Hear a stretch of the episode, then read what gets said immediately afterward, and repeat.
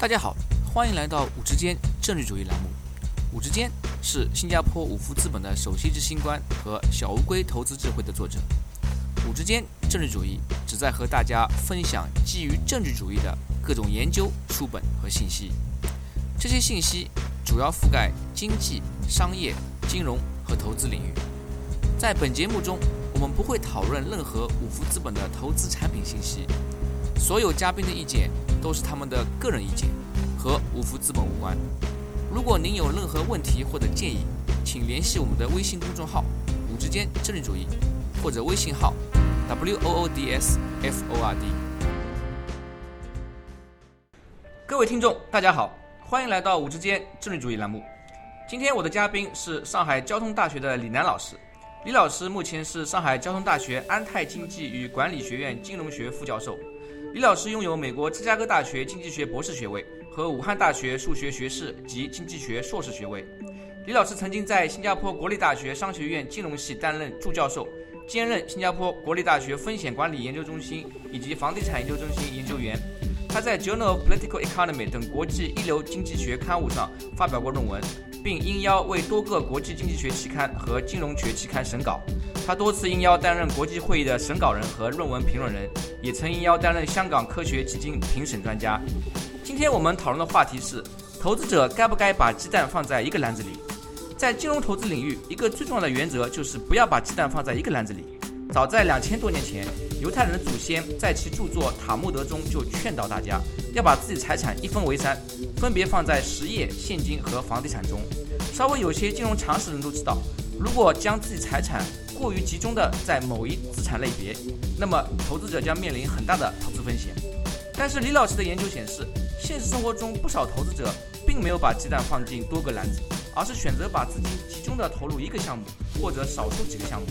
这些投资者并非疯狂的投机者，也不是孤注一掷的赌徒。他们中有经营沃尔玛的沃顿家族，有经营金宝汤的多瑞斯家族，甚至有股神巴菲特等家族企业。那么这些投资者究竟是否理性？他们这么做背后的原因是什么？今天我们就来好好讨论一下这个话题。李老师您好，欢迎来到我们的节目。你好。在您的学术论文《Ambiguous Return Volatility and Family Firm Puzzle》中，您提到，美国有一些家族企业没有选择多元分散，而是把自己的财富集中投入到一个或者少数几个项目中。在您看来，这种现象是否具有普遍代表性？是一个或者两个少数个案，还是说很多家族都会选择这么做？嗯，这个问题挺好的。呃，首先。这个问题不是一个或者两个的家族个案，按根据我们的数据表明，在美国的家族企业，而且是在拉嗯是在美国的呃交易市场上上市的这些家族企业，他们有百分之呃超过百分之七十的家族企业是长期持有呃大部分他们自己的这个股权。呃，是在自己的手里面，然后呢，他们的财富是平均来说大概有集中在百分之五十以上的家族财富是投资在自己的家族企业，这就是我们这篇文章啊所要探讨的一个看似一个呃看似比较困让人困惑的一个问题，也就是说，为什么呃美国的家族企业他们都是经营了家族企业这么多年的成功的呃这个金融的投资者呃理理经营者，为什么？反而会采取这样一个看似并不理性的疯狂的行为，就是把自己的，嗯，把自己家族的大部分的财产都集中在一个企业，而不是去投资在那些风险风险比较分散的，比如说，呃，可以投资在一些基金上面，指数基金上面。那样，我们如果只是简简单单的从数据来看的话。这些指数基金，他们的平均回报率和家族企业单只股票的平均回报率基本相当，但是风险要低了很多，风险基本上只有单只股票的风险的三分之一，甚至更小，四分之一。那么现在问题就是，他们为什么会这么做？我们的研，我们提出来一个理念是，美国的家族企业主，他们之所以会把自己的股票、自己的家族的财富集中在自己的。家族企业的股票里，其中的背后的原因是由于他们对于未来的不确定性的一种恐惧。我们这里面所说的不确定性，跟嗯金融市场上投资者一般来说比较熟悉的风险是有区别的。我们这里所说的不确定性是指投资者不仅知道这个股票它将来的收益会有不同的值，而且我们认为投资者并不知道这些股票的收益率它会服从一个什么样的概率分布。也就是说，这个投资者可能知道我的股票明年可能会到百分之十、百分之二十，或者是百分之五，或者也有可能亏损。但是我们一般的金融理论里面会假设投资者知道这个股票明年到百分之十、百分之二十，或者是百分之五，或者亏损的概率是多少。现实生活中，这些假设其实是并不存在的。我们每一个人可以仔细想一想，我真正知道明年的股市它会涨多少、跌多少，而且它涨的概率、跌的概率，我能够确定的知道吗？其实并不知道。我们。这篇文章就是基于这样的一个理念，把在决策科学里面已经很成熟的一个理论，叫做对于这种不确定性的回避，引入到解释美国家族企业企业主把自己的股票、把自己的财富集中在一只股票上面的这样的一个行为。我们的理论是，因为美国的企业的这个家族企业的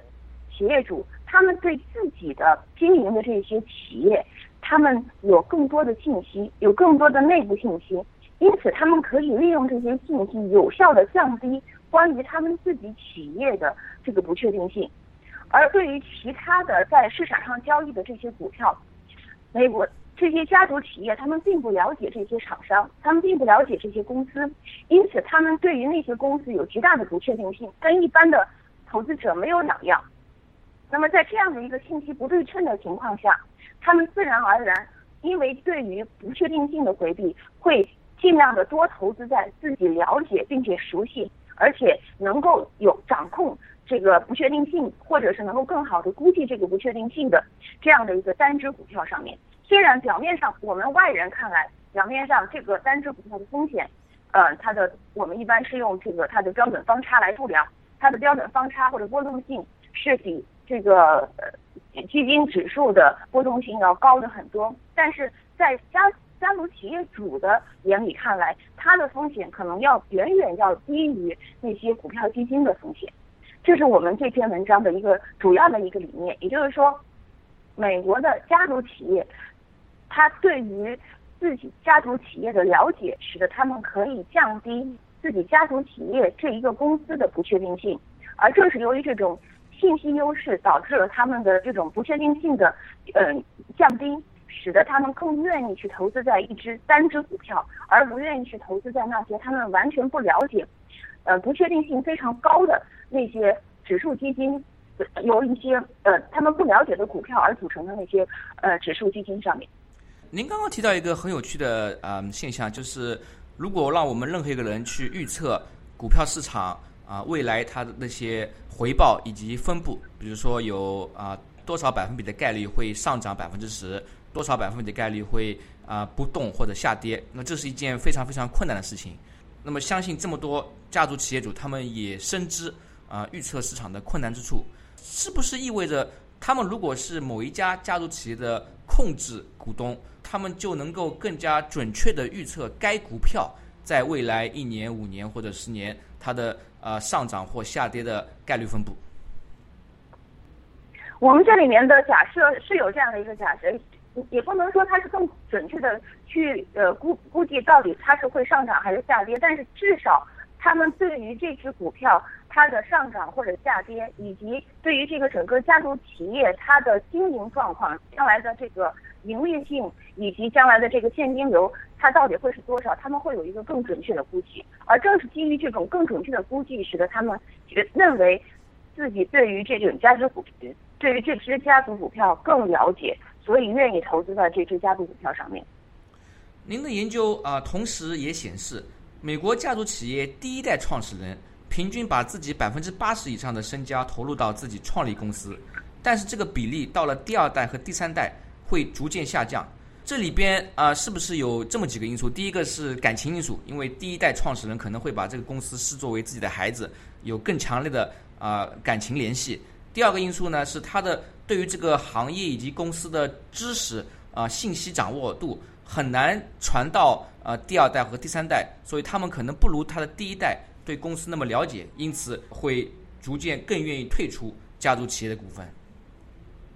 呃，其实我们的研究并没有呃说，我们的研究是基于现实以及历史的所有的数据，并没有显示说第一代的创始人会把呃更多的家族企业的呃财富、家族的财富投入到这个呃家族企业中去。其实我们是会，我们发现的是，呃，如果这个家族他经营这个。呃，家族企业时间越长，他反而会越不愿意退出。他就是他卖出自己的家族企业，呃，退出转而投资到这个呃风险比较分散的股票指数基金的这种可能是其实是越少的。当然，你说的这个有一个感情因素，是不是感情因素在里面？我们也认为这个不能够排除。但是我们认为这个感情因素可能呃更好的可以解释为什么说在一些这个法律。不是特别呃健全，然后金融市场不是特别发达，家族企业他们呃不太容易去进行嗯这个风险分散的这样的一个市场上面啊，家族企业首先创始人会有更更多的感情对于这个企业，其次家族企业还有一些除掉这个投资的回报率的估计之外的一些别的呃顾虑，所以他们才会把自己的。这个财富集中的投资在一个呃家族企业里面，感情因素，如果说我们认为这个感情因素是一个主要的因素的话，那么这样的一个逻辑推论下来的话，就是说这个家族企业它应该是慢，就是它经营的时间越长，它就越容易退出，这跟我们的实证分析的结论是截然相反的。我们实证分析的结论发现。其实，一个家族企业，它经营的时间越长，它反而越不容易退出家族企业。这也是我们发现，我们认为一个很有趣的发现。那您觉得，呃，这些家族企业经营时间越长，反而退出的这个呃概率越低？呃，这背后可能的原因在什么地方呢？这个原因也是基于我们最最前前面的假设，也就是说，家族企业它为什么会投资在一一个股票上面呢？是因为它能够利用它的信息。去降低这个企业的不确定性。那么你想一想看，如果一个家族企业的企业主他经营了这个企业时间越长，说明他对这个企业就越了解，那么他的这个不确定，他的这个信息的优势就能够更大的降低他们本家族企业的不确定性，相对于外面的那些他们不了解的那些股票的不确定性。那么根据我们的这个理论。逻辑以及我们的模型推导出来，发现，在这种情况下，只要家族企业它自身，他认为自身的这个呃股票的不确定性，相对于外界的不确定性越小的话，他就会投资越多的自己的财富到自己的这只股票上面，也就是说，他越不容易退出自己的家族企业。您的研究啊，同时也指出，在那些缺少科技创新、进入门槛比较高的行业。家族企业创始人卖出股份、退出企业的比例比较低，是不是可以解释为啊一个简单的经济动因？就是说，如果行业的进入门槛比较高，科技创新比较慢，就意味着行业的超额利润率可以保持更长时间，因此也没有必要在还能够过安稳日子的前提下，把资金转移出去啊，去其他自己不熟悉的行业。嗯，这个这个问题问的很好，实际上我们。有的就一方面，我们可以说，如果这个行业的进入门槛高、科技创新慢的话，它的超额利润可以保持更长的时间。但另外一个方方面，你也说了，这这些行业其实它的风险是比较大的，它的风险是比较大的。也就是说，如果你没有对于这个行业非常嗯多的信息，或者是你不是嗯在这个行业里本身工作的这些人的话，你对这个行业是非常不了解的，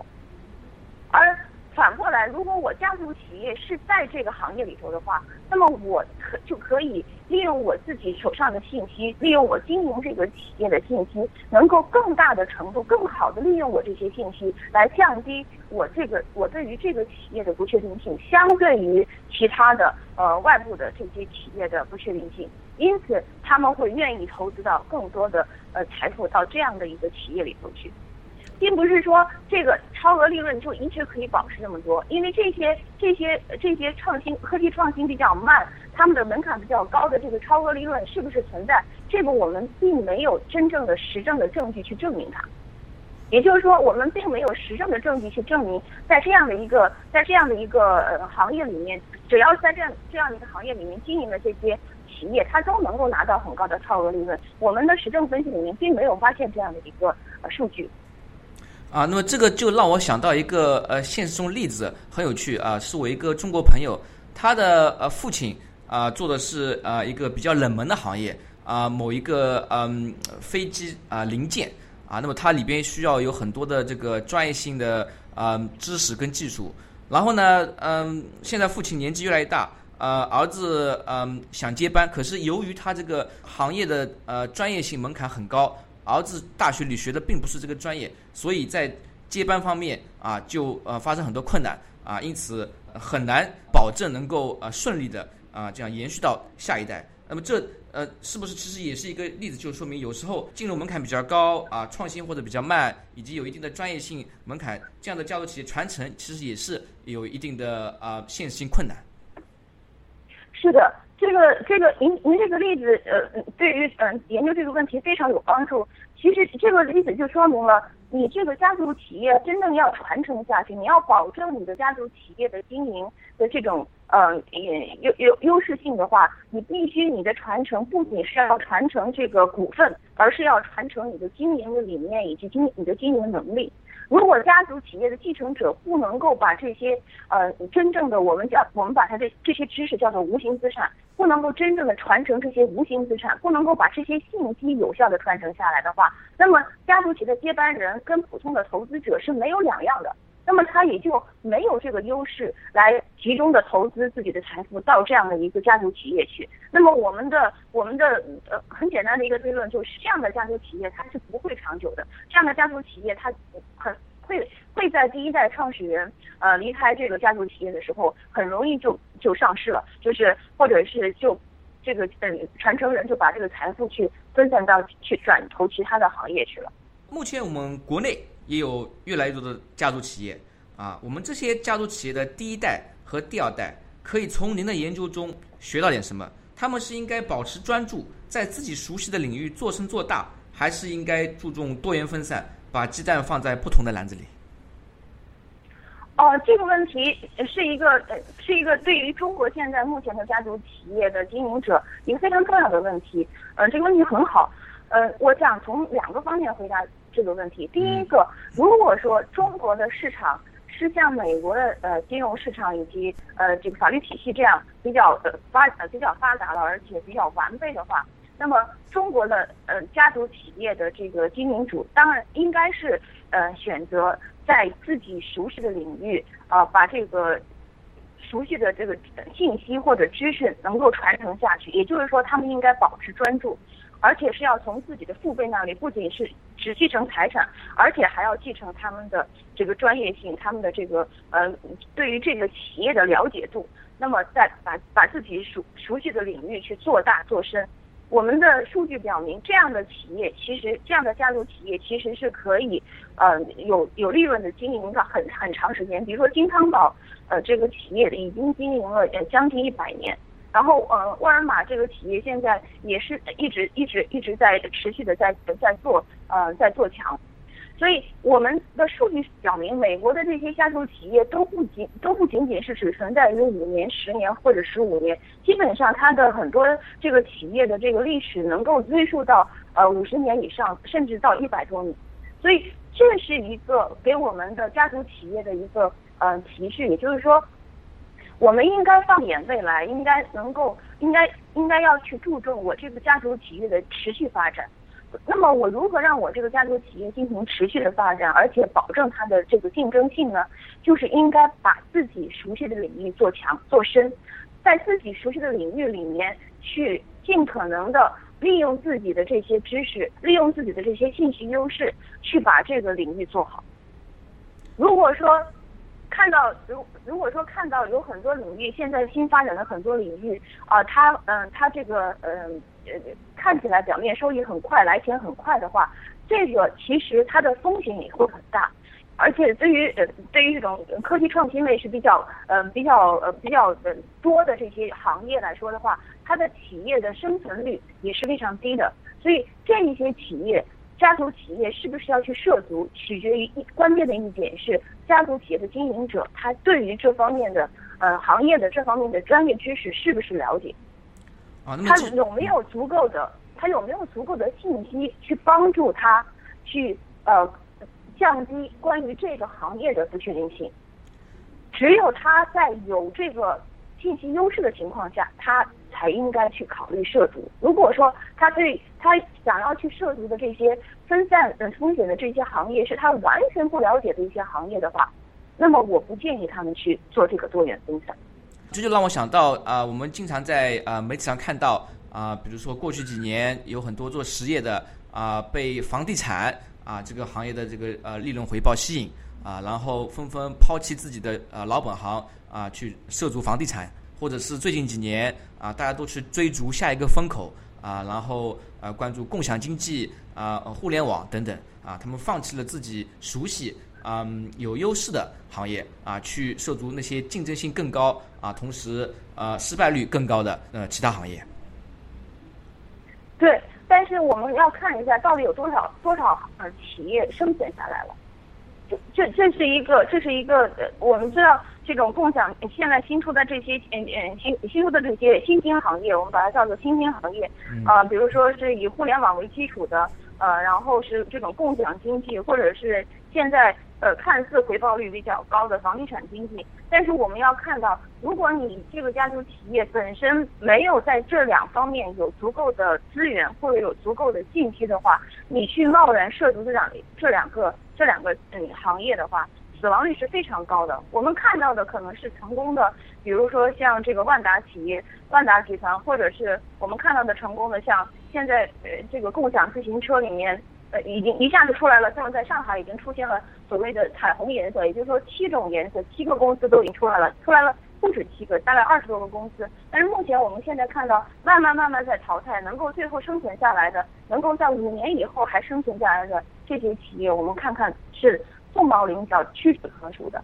嗯所以这个这个是我们的家族企业，嗯，在考虑这个投资策略的时候，非要必须要考虑到的一个问题。我们在研究的问题，呃我们在研究的这个过程中间就发现，其实在，呃这个投资者中间是有两类投资者的，一类投资者我们把它叫做，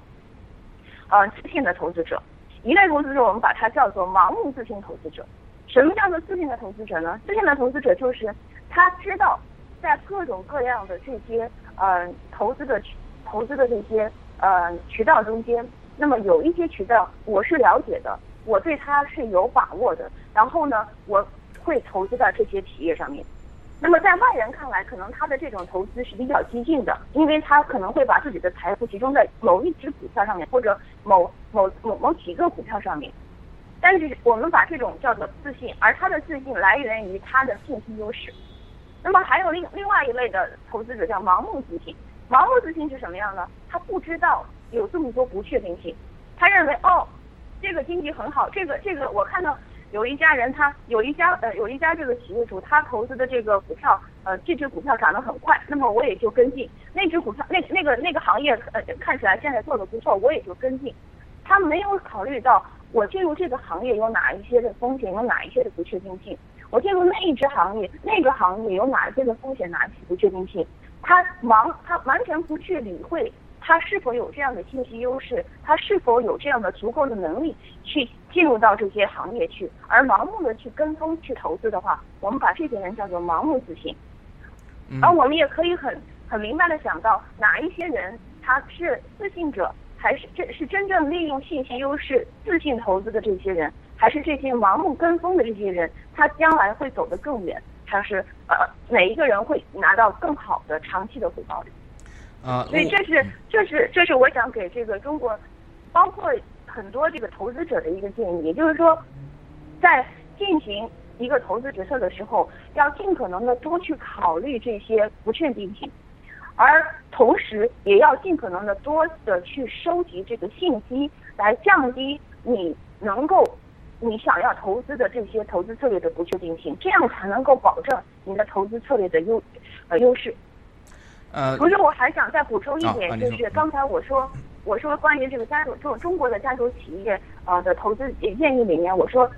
我说的第一个点是，假设中国的这个市场发发展的是跟美国金融金融市场一样发达，然后呢，呃，这个呃投资者想进行分分散的这个成本是一样的，而且呢，这个法律保护也是对于企业主的法律保护，呃，产产权股权的保护也是一样的情况下，啊，他们应该呃更多的专注到自己有优势的企业里去。但是实际上，在中国或者在一些发展中国家，这些企业主他们还有更多的一个原因要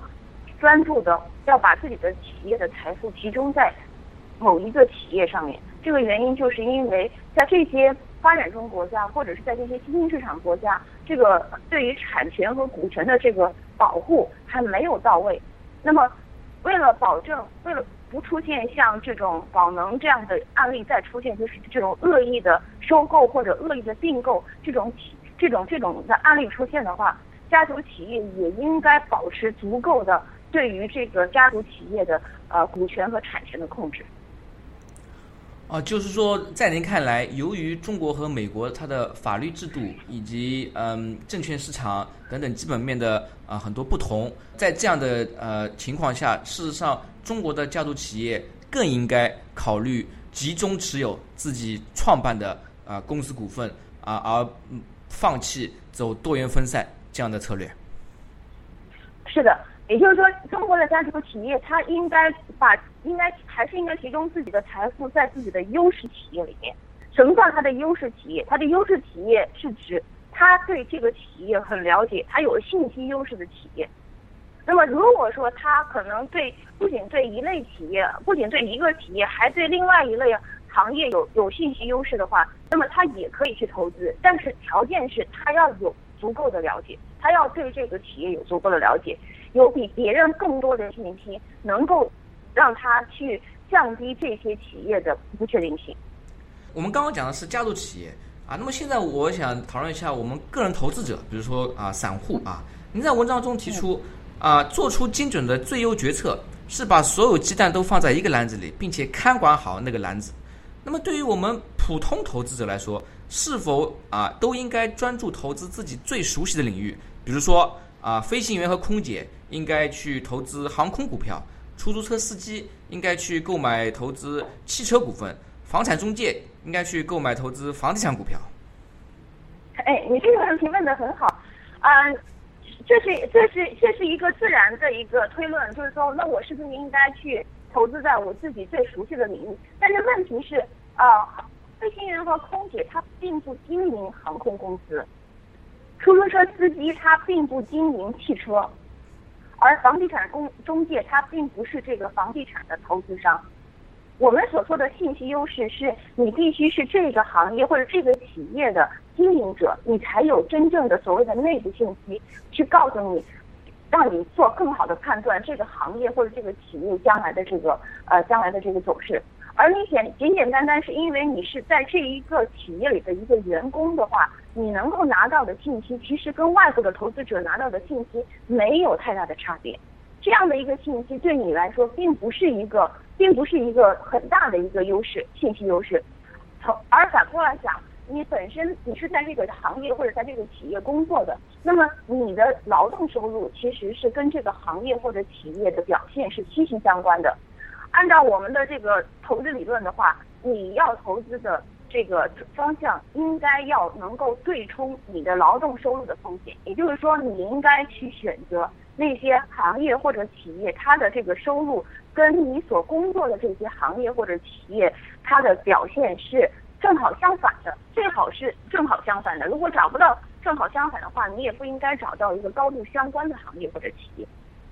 啊，所以我们说的把。把所有的鸡蛋都放到一个篮子里的意思是，你必须是这一个鸡蛋的管理者，你必须是，你必须是能够完全掌控这个篮子的一个经营者，你才要做这个事情。如果你不，你你完全没有抗，你你完全对于这个篮子是没有没有控制力的话，那么这个这个建议并不是并不是适合这样的投资者的。啊，所以说在这里把鸡蛋放在不同篮子里，或者是把鸡蛋放在一个篮子里，它适用的对象啊是完全不一样的。对于那些对篮子有控制权的啊家族企业主，那么他们就可以啊更好的利用他们的信息优势，而对于啊绝大部分公司员工啊，我们的普通投资来说啊，事实上可能他们呃应该做出的理性决策呢，恰恰相反。不要自以为啊，我我在这个行业工作，好像就啊比别人啊知道多一点。事实上，你的信息优势是微乎其微的啊，跟那些外部投资者几乎没有什么两样。因此，可能更为理性的投资决策是啊多元分散、对冲自己啊所在这个行业的它的行业周期性风险。对的。今天呃，限于我们的时间啊，我们很快就会啊结束我们今天的访谈。啊，那么在节目最后，李老师，您有啊什么建议啊或者想法要跟我们的听众朋友们分享一下？嗯，我自己是做这个投资，呃，投资研究的，然后对于资产定价也比较感兴趣。呃，我在呃，我现在也在上海交通大学给学生呃讲课。那么我在讲课的过程中间就发现，我们有很多这个年轻的。学生以及呃很多年轻人呢，对于现在的创业创新都非常感兴趣，呃，但是呢，我给他们的一个建议叫做风物长宜放远量，也就是说，呃，你最后发现最后的那些能够走得长、走得远的那些创创业者以及那些企业主的话，还是要有基于自己所掌握的知识基础，要有一定的专长。那么，学生在学校里面，你能你应该。注重的主要的一个工作，还是应该尽可能的去累积自己的专业知识，以及去找到自己的专长，这样的话才能够将来让你在创业的过程中间有更好的、更长远的发展。当然了，年轻人有很多新鲜的想法，而且现在随着这个互联网这个发展的话，信息的来源是非常多的。年轻人可能会呃希望能够更好的或者能够更快的呃去赚钱，或赚到自己的第一桶金去抢占这个市场。但是我的建议还是啊，这个世界上充满了不确定性。你要想像你要想有保持自己的优势，想在这种不确定、具有充满不确定性的这样的一个世界上面成为最后的胜者，或者成为一个长期的胜者的话，你需要不停的累积自己的专长知识，而利用这些专长的知识去帮助自己降低自己所在领域的不确定性。谢谢收听五之间政治主义频道。如果您有任何问题或者建议，请联系我们的微信公众号“五之间政治主义”。或者我们的微信号 w o o d s f o r d，祝您有美好的一天。